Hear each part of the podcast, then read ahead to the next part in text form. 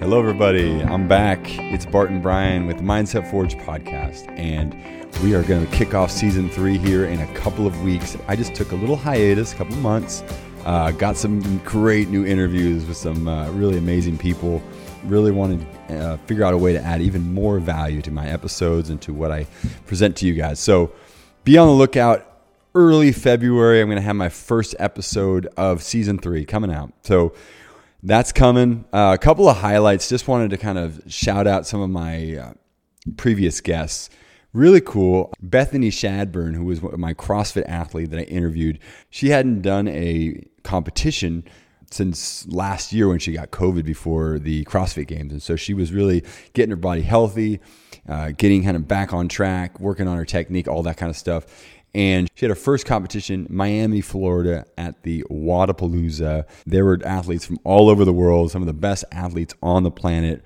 She took second place in the elite uh, women's division. So huge shout out to her. Incredible to see her just at that highest level again.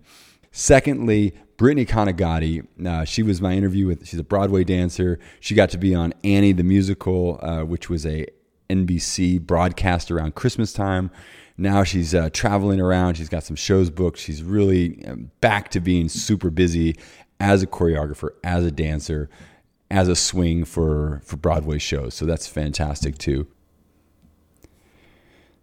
So guess what? First interview is going to be with a former NFL football player, played for the Dallas Cowboys as a wide receiver back in the 90s with Emmitt Smith, Troy Aikman, Deion Sanders. He talks about that time playing on the Cowboys. His story is amazing how he became a football player and, and just the odds of him not making it and how he was able to do it.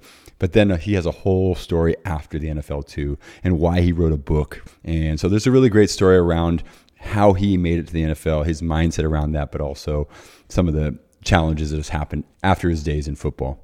So that's coming up early February. Be on the lookout.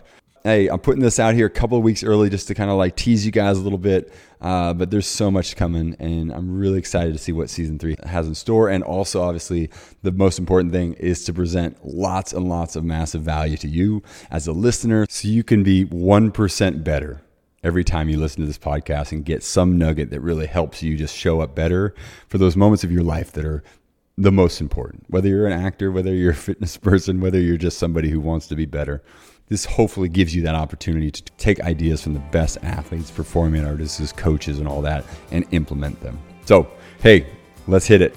Season three coming up.